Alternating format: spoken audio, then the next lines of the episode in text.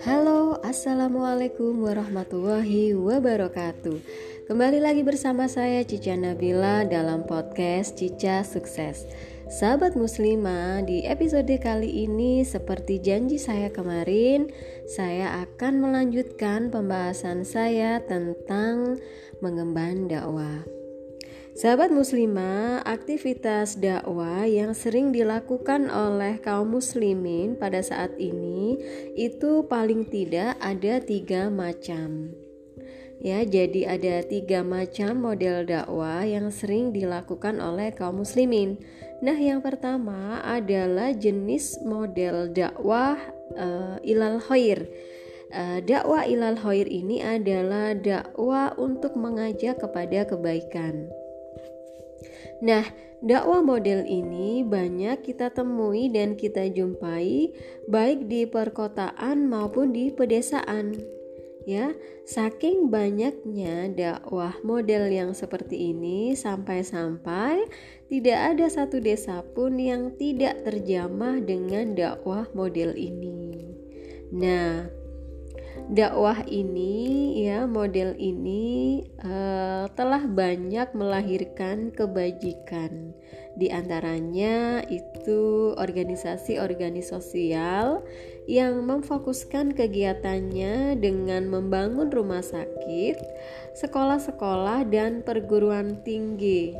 Kemudian organisasi-organisasi penghafal Al-Qur'an, Kemudian ada lagi model dakwah berupa organisasi-organisasi pengajaran baca tulis Al-Qur'an.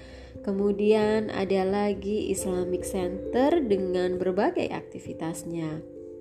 Lalu ada juga organisasi olahraga dan kepanduan dan ada lagi organisasi-organisasi yang memfokuskan hanya pada akhlak serta mengajak kembali kepada hasanah ilmu-ilmu Islam yang terdahulu. Nah, lalu ada juga organisasi-organisasi dakwah yang terikat dengan tata cara beribadah.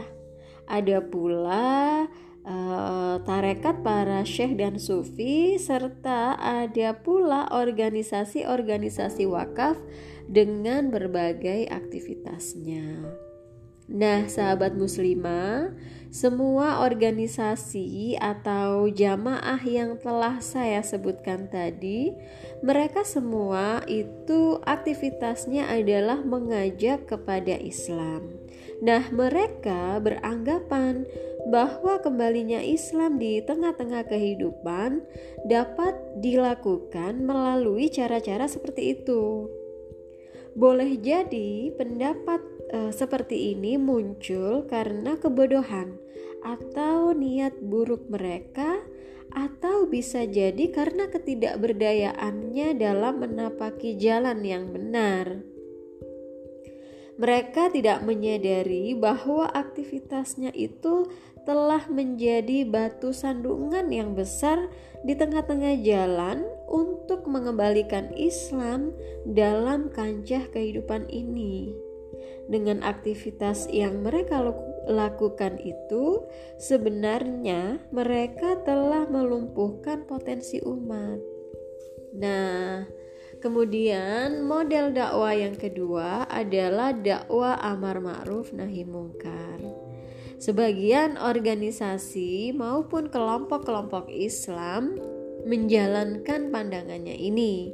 Namun umumnya dilakukan secara fardia atau individu, bukan oleh jamaah.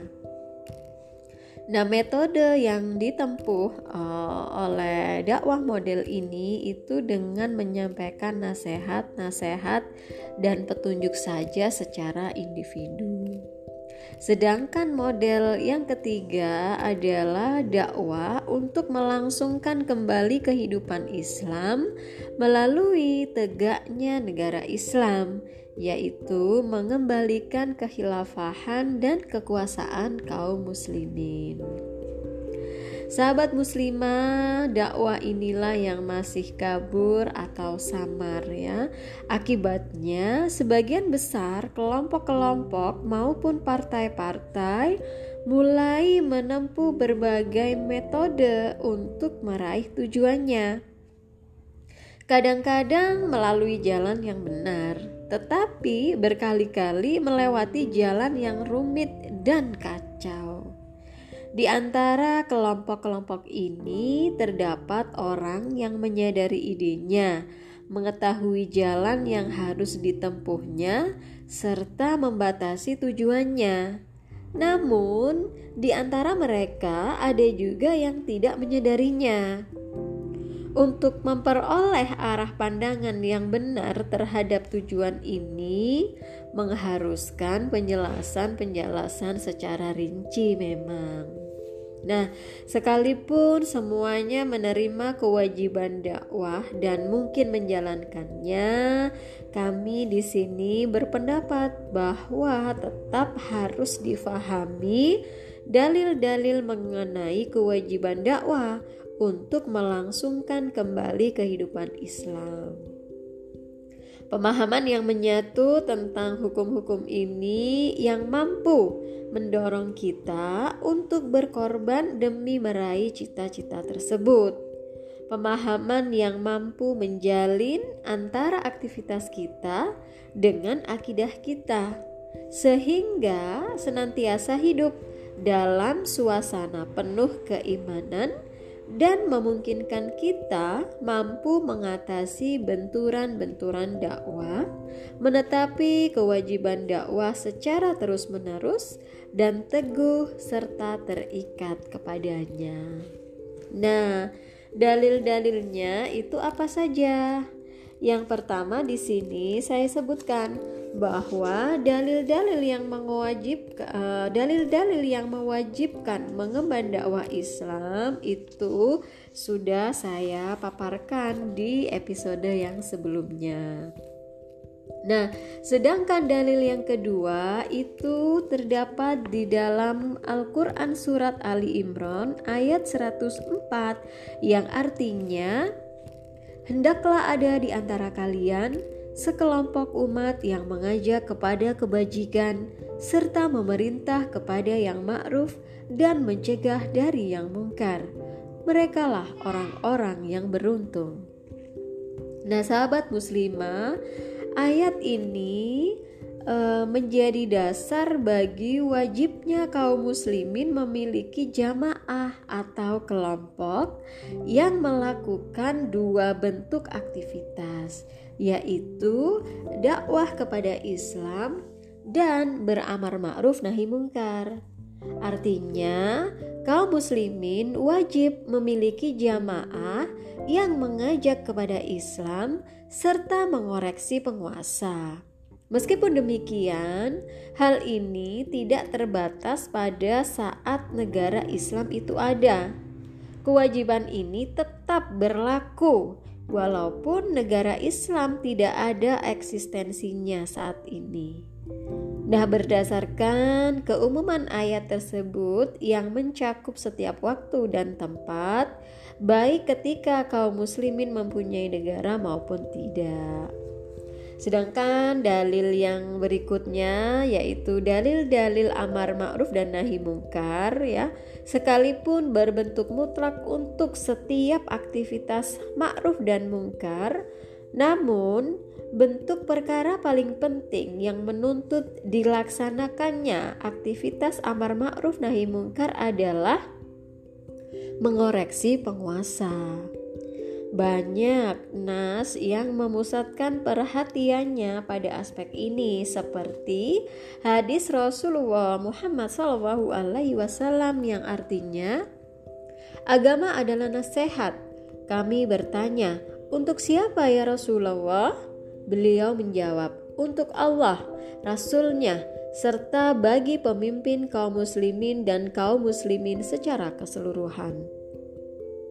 Kemudian ada lagi hadis Rasulullah yang berbunyi, penghulu para syuhada adalah Hamzah, serta seseorang yang berdiri di hadapan penguasa dolim, lalu menasehatinya, kemudian dia dibunuhnya. Lalu ada juga hadis Rasulullah yang lain, hendaklah benar-benar kamu menyeru amar ma'ruf nahi mungkar atau Allah akan membangkitkan atas kalian orang yang tidak punya rasa kasih sayang kepada kalian. Kemudian orang-orang yang terbaik di antara kalian berdoa, tetapi doa mereka tidak dikabulkan. Nah, sahabat muslimah, itu adalah beberapa dalil yang menyebutkan tentang uh, kewajiban dakwah ya. Uh, dan dalil-dalil yang lain serta penjelasan berikutnya akan saya lanjutkan di episode berikutnya. Cukup sekian untuk episode kali ini. Billahi taufik wal hidayah. Wassalamualaikum warahmatullahi wabarakatuh.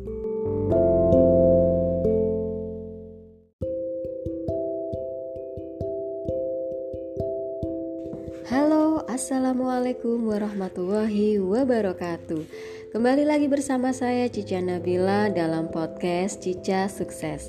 Sahabat muslimah, di episode kali ini seperti janji saya kemarin Saya akan melanjutkan pembahasan saya tentang mengemban dakwah Sahabat muslimah, aktivitas dakwah yang sering dilakukan oleh kaum muslimin pada saat ini itu paling tidak ada tiga macam.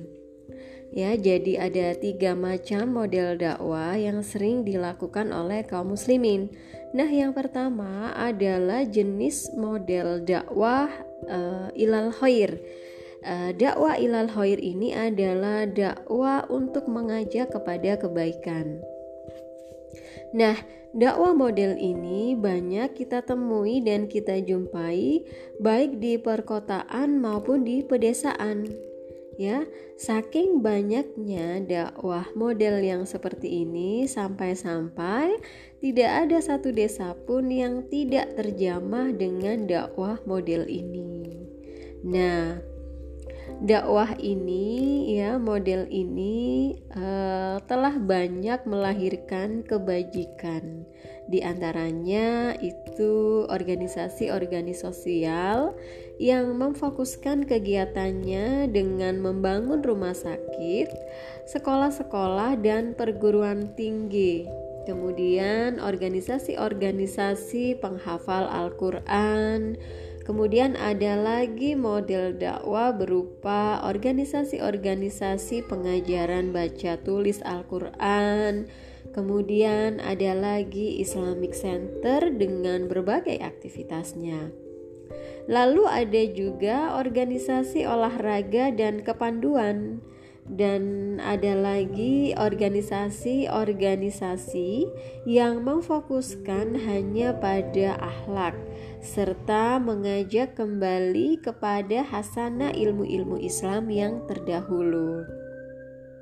Nah, lalu ada juga organisasi-organisasi dakwah yang terikat dengan tata cara beribadah. Ada pula tarekat para syekh dan sufi serta ada pula organisasi-organisasi wakaf dengan berbagai aktivitasnya. Nah, sahabat muslimah, semua organisasi atau jamaah yang telah saya sebutkan tadi, mereka semua itu aktivitasnya adalah mengajak kepada Islam. Nah, mereka beranggapan bahwa kembalinya Islam di tengah-tengah kehidupan dapat dilakukan melalui cara-cara seperti itu. Boleh jadi pendapat e, seperti ini muncul karena kebodohan atau niat buruk mereka atau bisa jadi karena ketidakberdayaannya dalam menapaki jalan yang benar. Mereka tidak menyadari bahwa aktivitasnya itu telah menjadi batu sandungan yang besar di tengah-tengah jalan untuk mengembalikan Islam dalam kancah kehidupan ini. Dengan aktivitas yang mereka lakukan itu, sebenarnya mereka telah melumpuhkan potensi umat. Nah, kemudian model dakwah yang kedua adalah dakwah amar ma'ruf nahi mungkar. Sebagian organisasi maupun kelompok-kelompok Islam menjalankan pandangannya ini. Namun, umumnya dilakukan secara fardia atau individu, bukan oleh jamaah. Nah, metode yang ditempuh uh, oleh dakwah model ini itu dengan menyampaikan nasihat-nasihat dan petunjuk saja secara individu. Sedangkan model yang ketiga adalah dakwah untuk melangsungkan kembali kehidupan Islam melalui tegaknya negara Islam yaitu mengembalikan kehilafahan dan kekuasaan kaum muslimin. Sahabat muslimah, dakwah inilah yang masih kabur atau samar ya. Akibatnya, sebagian besar kelompok-kelompok maupun partai-partai mulai menempuh berbagai metode untuk meraih tujuannya. Kadang-kadang melalui jalan yang benar, tetapi berkali-kali melewati jalan yang rumit dan kacau. Di antara kelompok-kelompok ini terdapat orang yang menyadari idenya, mengetahui jalan yang harus ditempuhnya, serta membatasi tujuannya. Namun, di antara mereka ada juga yang tidak menyadarinya. Untuk memperoleh arah pandangan yang benar terhadap tujuan ini mengharuskan penjelasan-penjelasan secara rinci memang.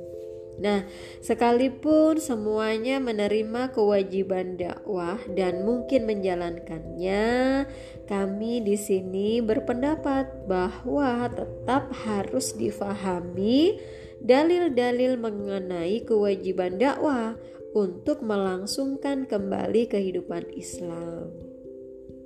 Pemahaman yang menyatu tentang hukum-hukum ini yang mampu mendorong kita untuk berkorban demi meraih cita-cita tersebut. Pemahaman yang mampu menjalin antara aktivitas kita dengan akidah kita, sehingga senantiasa hidup dalam suasana penuh keimanan dan memungkinkan kita mampu mengatasi benturan-benturan dakwah, menetapi kewajiban dakwah secara terus-menerus dan teguh serta terikat kepadanya. Nah, dalil-dalilnya itu apa saja?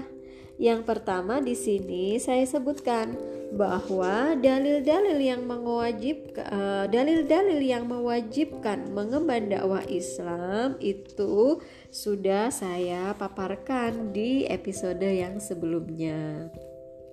Nah, sedangkan dalil yang kedua itu terdapat di dalam Al-Qur'an surat Ali Imran ayat 104 yang artinya Hendaklah ada di antara kalian sekelompok umat yang mengajak kepada kebajikan serta memerintah kepada yang ma'ruf dan mencegah dari yang mungkar. Merekalah orang-orang yang beruntung. Nah, sahabat muslimah, ayat ini uh, menjadi dasar bagi wajibnya kaum muslimin memiliki jamaah atau kelompok yang melakukan dua bentuk aktivitas yaitu dakwah kepada Islam dan beramar ma'ruf nahi mungkar. Artinya, kaum muslimin wajib memiliki jamaah yang mengajak kepada Islam serta mengoreksi penguasa. Meskipun demikian, hal ini tidak terbatas pada saat negara Islam itu ada. Kewajiban ini tetap berlaku walaupun negara Islam tidak ada eksistensinya saat ini. Nah, berdasarkan keumuman ayat tersebut yang mencakup setiap waktu dan tempat, baik ketika kaum muslimin mempunyai negara maupun tidak.